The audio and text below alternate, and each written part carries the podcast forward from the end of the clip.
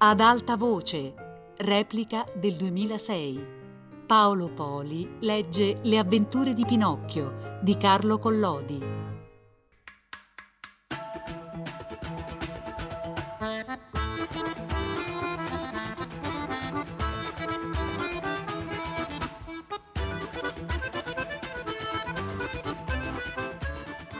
Pinocchio, invece di diventare un ragazzo, parte di nascosto col suo amico Lucignolo per il paese dei balocchi.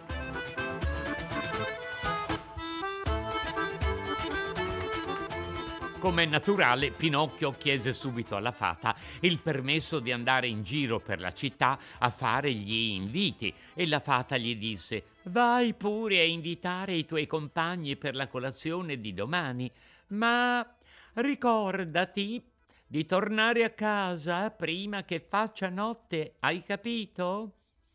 Fra un'ora prometto di essere bello e ritornato, replicò il burattino. Bada, Pinocchio. I ragazzi fanno presto a promettere, ma il più delle volte fanno tardi a mantenere. Ma io non sono come gli altri. Io quando dico una cosa la mantengo. Vedremo. Caso poi tu disubbidissi, tanto peggio per te. Perché? Perché i ragazzi che non danno retta ai consigli di chi ne sa più di loro vanno sempre incontro a qualche disgrazia. Eh, io l'ho provato, disse Pinocchio, ma ora non ci ricasco più. Vedremo se dici il vero. Senza aggiungere altre parole, il burattino salutò la sua buona fata, che era per lui una specie di mamma, e cantando e ballando uscì fuori dalla porta di casa. In poco più d'un'ora tutti i suoi amici furono invitati. Alcuni accettarono subito e di gran cuore, altri da principio si fecero un po' pregare, ma quando seppero che i panini da inzuppare nel caffè e latte sarebbero stati imburrati anche dalla parte di fuori, finirono tutti col dire verremo anche noi per farti piacere. Ora bisogna sapere che Pinocchio, fra i suoi amici e compagni di scuola, ne aveva uno prediletto e carissimo, il quale si chiamava di nome Romeo, ma tutti lo chiamavano col soprannome di Lucignolo per via del suo personalino asciutto dritto, secco e allampanato, tale quale come il lucignolo nuovo di un lumino da notte. Lucignolo era il ragazzo più svogliato e più birichino di tutta la scuola, ma Pinocchio gli voleva un gran bene, difatti andò subito a cercarlo a casa per invitarlo alla colazione e non lo trovò. Tornò una seconda volta e Lucignolo non c'era. Tornò una terza volta e fece la strada invano. Dove poterlo ripescare? Cerca di qua, cerca di là, finalmente lo vide nascosto sotto il portico di una casa di contadini. Che cosa fai, costì? gli domandò Pinocchio avvicinandosi. Aspetto la mezzanotte per partire. Dove vai? Lontano, lontano, lontano. E io, che son venuto a cercarti a casa tre volte. Che cosa volevi da me?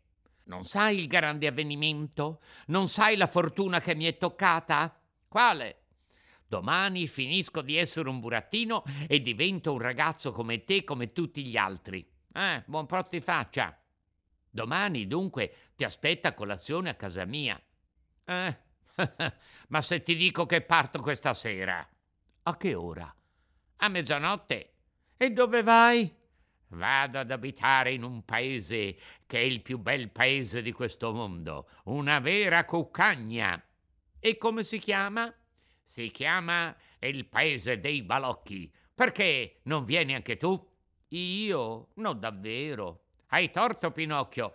Credilo a me che se non vieni te ne pentirai. Dove vuoi trovare un paese più salubre per noi altri ragazzi? Lì non vi sono scuole, lì non vi sono maestri, lì non vi sono libri. In quel paese benedetto non si studia mai. Il giovedì non si fa scuola e ogni settimana è composta di sei giovedì e di una domenica. Figurati che le vacanze dell'autunno cominciano col primo di gennaio e finiscono con l'ultimo di dicembre. Ecco un paese come piace veramente a me. Ecco come dovrebbero essere tutti i paesi civili. Ma come si passano le giornate nel paese dei balocchi? Si passano baloccandosi e divertendosi dalla mattina alla sera. La sera poi si va a letto e la mattina dopo si ricomincia da capo. Che te ne pare? Mmm, fece Pinocchio e tentennò leggermente il capo come dire è una vita che farei volentieri anch'io. Dunque, vuoi partire con me, sì o no? Risolviti. No, no, no e poi no. Ormai ho promesso alla mia buona fata di diventare un ragazzo per bene e voglio mantenere la promessa. Anzi, siccome vedo che il sole va sotto, così ti lascio eh, subito e scappo via. Dunque, addio e buon viaggio. E dove corri con tanta furia? A casa. La mia buona fata Vuole che ritorni prima di notte. Eh, aspetta altri due minuti. Eh, faccio troppo tardi. Due minuti soli. E se poi la fata mi grida, lasciala gridare. Quando avrà gridato ben bene, sì che terrà, disse quella birba di Lucignolo. E come fai? Parti solo o in compagnia? Solo. Saremo più di cento ragazzi. E il viaggio lo fate a piedi a mezzanotte passerà di qui il carro che ci deve prendere e condurre fin dentro i confini di quel fortunatissimo paese. Che cosa pagherei che ora fosse mezzanotte? Perché? Per vedervi partire tutti insieme. Rimani qui un altro poco e ci vedrai. No, no, voglio ritornare a casa. Aspetta altri due minuti. Ho indugiato anche troppo. La fata starà in pensiero per me. Povera fata, che ha paura forse che ti mangino i pipistrelli. Ma dunque, soggiunse Pinocchio, tu sei veramente sicuro che in quel paese non ci sono punte scuole? Neanche l'ombra. E nemmeno maestri? Nemmeno uno? E non c'è mai l'obbligo di studiare? Mai, mai, mai. Che bel paese! disse Pinocchio sentendo venirsi la colina in bocca. Che bel paese! Io non ci sono stato mai, ma me lo figuro. Perché non vieni anche tu? È inutile che tu mi tenti ormai. Ho promesso alla mia buona fata di diventare un ragazzo di giudizio e non voglio mancare alla parola. Dunque addio e salutami tanto le scuole ginnasiali e anche quelle liceali se le incontri per la strada. Addio Lucignolo, fai buon viaggio, divertiti e rammentati qualche volta degli amici.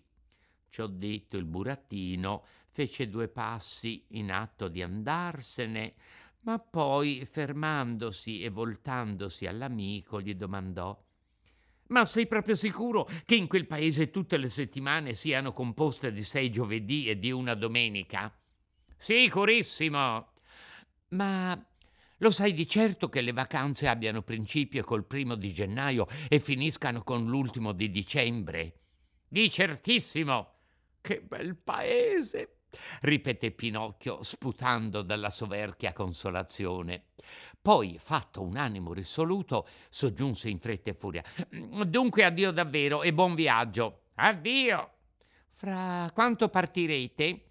Fra due ore. Peccato. Se alla partenza mancasse un'ora sola, sarei quasi capace di aspettare. E la fata? Eh, ormai ho fatto tardi e tornare a casa un'ora prima o un'ora dopo è lo stesso. Povero Pinocchio, e se la fata ti grida? Pazienza, la lascerò gridare. Quando avrà gridato ben bene, sì che terrà.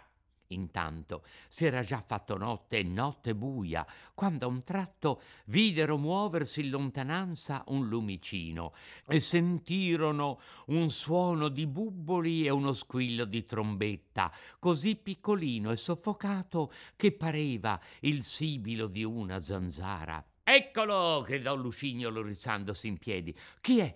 domandò sottovoce Pinocchio. È il carro che viene a prendermi. Dunque, vuoi venire, sì o no? Ma è proprio vero, domandò il burattino, che in quel paese i ragazzi non hanno mai l'obbligo di studiare? Mai, mai, mai. Che bel paese, che bel paese, che bel paese.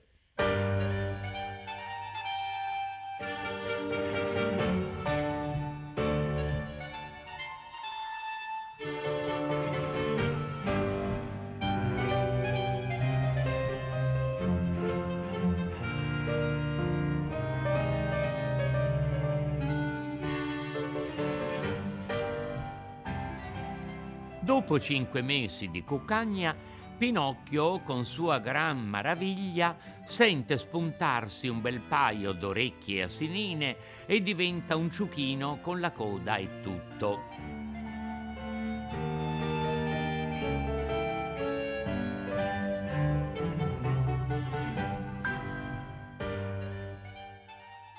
Finalmente il carro arrivò e arrivò senza fare il più piccolo rumore perché le sue ruote erano fasciate di stoppa e di cenci. Lo tiravano dodici pariglie di ciuchini, tutti della medesima grandezza, ma di diverso pelame. Alcuni erano bigi, altri bianchi, altri brizzolati a uso pepe e sale e altri rigati a grandi strisce gialle e turchine. Ma la cosa più singolare era questa, che quelle dodici pariglie, ossia quei 24 ciuchini, invece di essere ferrati come tutte le altre bestie da tiro da soma, avevano in piedi degli stivaletti da uomo di vacchetta bianca. E il conduttore del carro?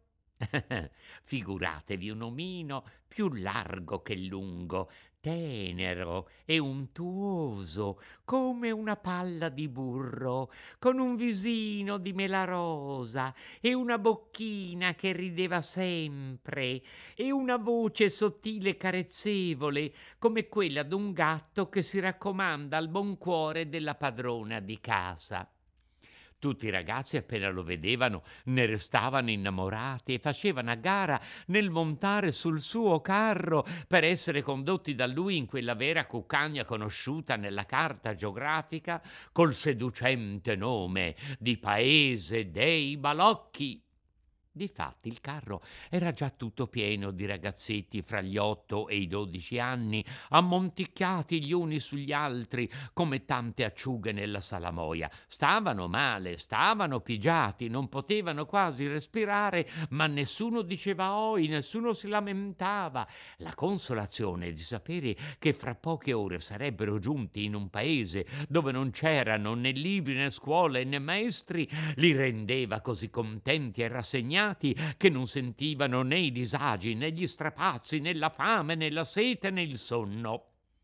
Appena che il carro si fu fermato, l'omino si volse a Lucignolo e, con mille smorfie e mille manierine, gli domandò sorridendo.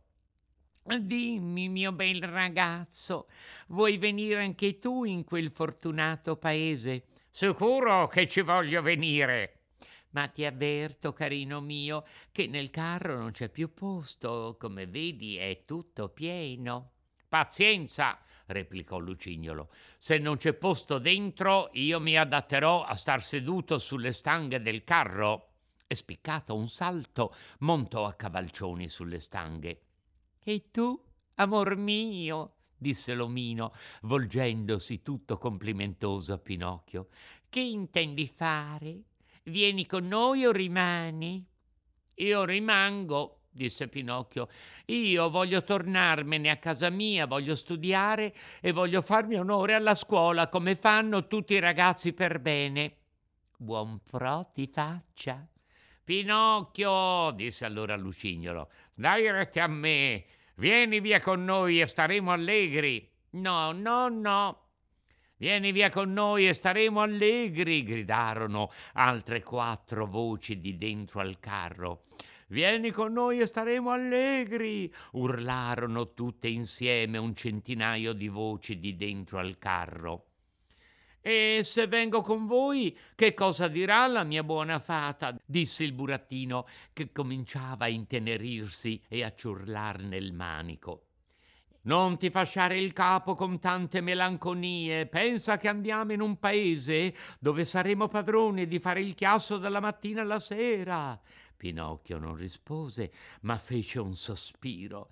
Poi fece un altro sospiro, poi un terzo sospiro. Finalmente disse: Fatemi un po' di posto, voglio venire anch'io. I posti sono tutti pieni, replicò l'omino, ma per mostrarti quanto sei gradito, posso cederti il mio posto a cassetta. E voi? Eh, io farò la strada a piedi. No, davvero che non lo permetto. Preferisco piuttosto di salire in groppa a qualcuno di questi ciuchini, gridò Pinocchio. Detto fatto, si avvicinò al ciuchino manrito della prima pariglia e fece l'atto di volerlo cavalcare, ma la bestiola, voltandosi a secco, gli dette una gran musata nello stomaco e lo gettò a gambe all'aria. Figuratevi la risatona impertinente sgangherata di tutti quei ragazzi presenti alla scena.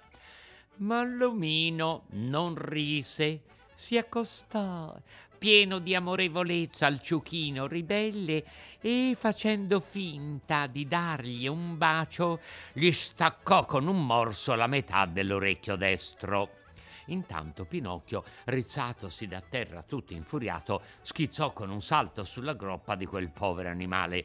E il salto fu così bello che i ragazzi, smesso di ridere, cominciarono a urlare Viva Pinocchio! e a fare una smanacciata di applausi che non finivano più quando ecco che all'improvviso il ciuchino alzò tutte e due le gambe di dietro e dando una fortissima sgropponata scaraventò il povero burattino in mezzo alla strada sopra un monte di ghiaia. Allora grandi risate da capo, ma l'omino, invece di ridere, si sentì preso da tanto amore per quell'irrequieto asinello che con un bacio gli portò via di netto la metà di quell'altro orecchio. Poi disse al burattino: Rimonta pure a cavallo e non aver paura. Quel ciuchino aveva qualche grillo per il capo. Ma io gli ho detto due paroline negli orecchi e spero di averlo reso mansueto e ragionevole. Pinocchio montò e il carro cominciò a muoversi, ma nel tempo che i ciuchini galoppavano e che il carro correva sui ciottoli della via maestra, gli parve al burattino di sentire una voce sommessa e appena intelligibile che gli disse Povero Gonzo, hai voluto fare a modo tuo, ma te ne pentirai. Pinocchio, quasi impaurito, guardò di qua e di là per conoscere da qual parte venissero queste parole, ma non vide nessuno. I ciuchini galoppavano, il carro correva, i ragazzi dentro al carro dormivano. Lucignolo russava come un ghiro e l'omino seduto a cassetta canterellava tra i denti. Tutti la notte dormono e io non dormo mai.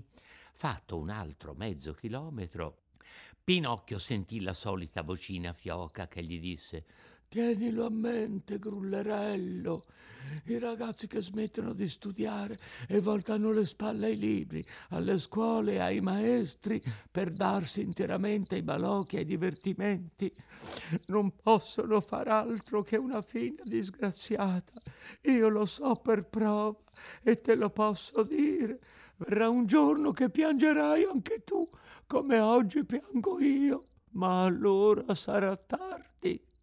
A queste parole bisbigliate sommessamente, il burattino spaventato più che mai saltò giù dalla groppa della cavalcatura e andò a prendere il suo ciuchino per il muso e immaginatevi come restò quando s'accorse che il suo ciuchino piangeva e piangeva proprio come un ragazzo.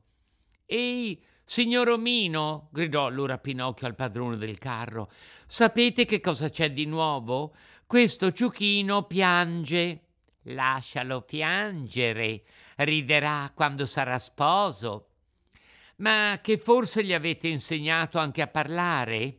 No, ha imparato da sé a borbottare qualche parola, essendo stato tre anni in una compagnia di cani ammaestrati. Povera bestia, via, via, disse l'omino, non perdiamo il nostro tempo a veder piangere un ciuco. Rimonta a cavallo e andiamo. La notte è fresca e la strada è lunga. Pinocchio obbedì senza rifiatare, il carro riprese la sua corsa e la mattina sul far dell'alba arrivarono felicemente nel paese dei balocchi. Questo paese non somigliava a nessun altro paese del mondo. La sua popolazione era tutta composta di ragazzi. I più vecchi avevano 14 anni, i più giovani ne avevano 8 appena. Nelle strade un'allegria, un chiasso, uno strillio da levar di cervello, branchi di monelli dappertutto, chi giocava alle noci, chi alle piastrelle, chi alla palla, chi andava in velocipede, chi sopra un cavallino di legno. Questi facevano a mosca cieca, quegli altri si rincorrevano, altri vestiti da pagliacci mangiavano la stoppa accesa. Chi recitava, chi cantava, chi faceva i salti mortali, chi si divertiva a camminare con le mani in terra e con le gambe in aria, chi mandava il cerchio, chi passeggiava vestito da generale con l'elmo di foglio e lo squadrone di cartapesta, chi rideva, chi urlava, chi chiamava, chi batteva le mani mani, chi fischiava, chi rifaceva il verso alla gallina quando ha fatto l'ovo, insomma un tal pandemonio, un tal passeraio, un tal baccano indiavolato da doversi mettere il cotone negli orecchi per non rimanere assorditi. Su tutte le piazze si vedevano teatrini di tela affollati di ragazzi dalla mattina alla sera e su tutti i muri delle case si leggevano scritte col carbone delle bellissime cose come queste. Viva i balocci invece di balocchi. Non vogliamo più scole invece di non vogliamo più scuole. Abbasso l'aritmetica invece di l'aritmetica e altri fiori consimili. Pinocchio, Lucignolo e tutti gli altri ragazzi che avevano fatto il viaggio con l'omino, appena ebbero messo il piede dentro la città, si ficcarono subito in mezzo alla gran baraonda e in pochi minuti, come è facile immaginarselo, diventarono gli amici di tutti, chi più felice, chi più contento di loro in mezzo ai continui spassi e agli svariati divertimenti, le ore, i giorni le settimane passavano come tanti baleni. Oh, che bella vita, diceva Pinocchio tutte le volte che per caso si imbatteva in Lucignolo. Vedi dunque se avevo ragione? ripigliava quest'ultimo. E dire che non volevi partire e pensare che t'eri messo in capo di tornartene a casa dalla tua fata per perdere il tempo a studiare. Se oggi ti sei liberato dalla noia dei libri e delle scuole e lo devi a me, ai miei consigli, alle mie premure, ne convieni? Non vi sono che i veri amici che sappiano rendere di questi grandi favori. È vero, Lucignolo, se oggi io sono un ragazzo veramente contento è tutto merito tuo. E il maestro invece, sai che cosa mi diceva? Parlando di te, mi diceva sempre non praticare quella birba di Lucignolo, perché Lucignolo è un cattivo compagno e non può consigliarti altro che a far del male. Povero maestro, replicò l'alto tentennando il capo. Lo so purtroppo che mi aveva noia e che si divertiva sempre a calunniarmi, ma io sono generoso e gli perdono. Anima grande, disse Pinocchio abbracciando affettuosamente l'amico e dandogli un bacio in mezzo agli occhi.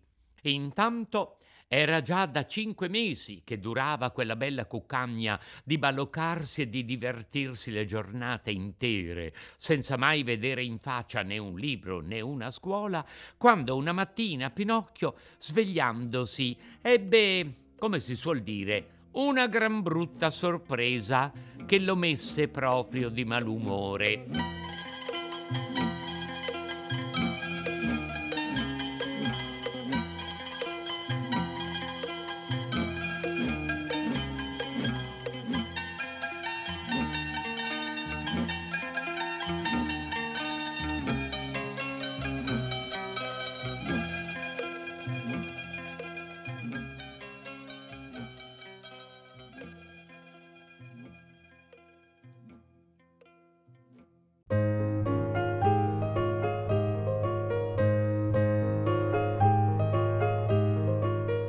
Paolo Poli ha letto Le avventure di Pinocchio di Carlo Collodi. Tutte le puntate sul sito e sull'app Rai Play Radio. Ad alta voce è un programma Rai Radio 3.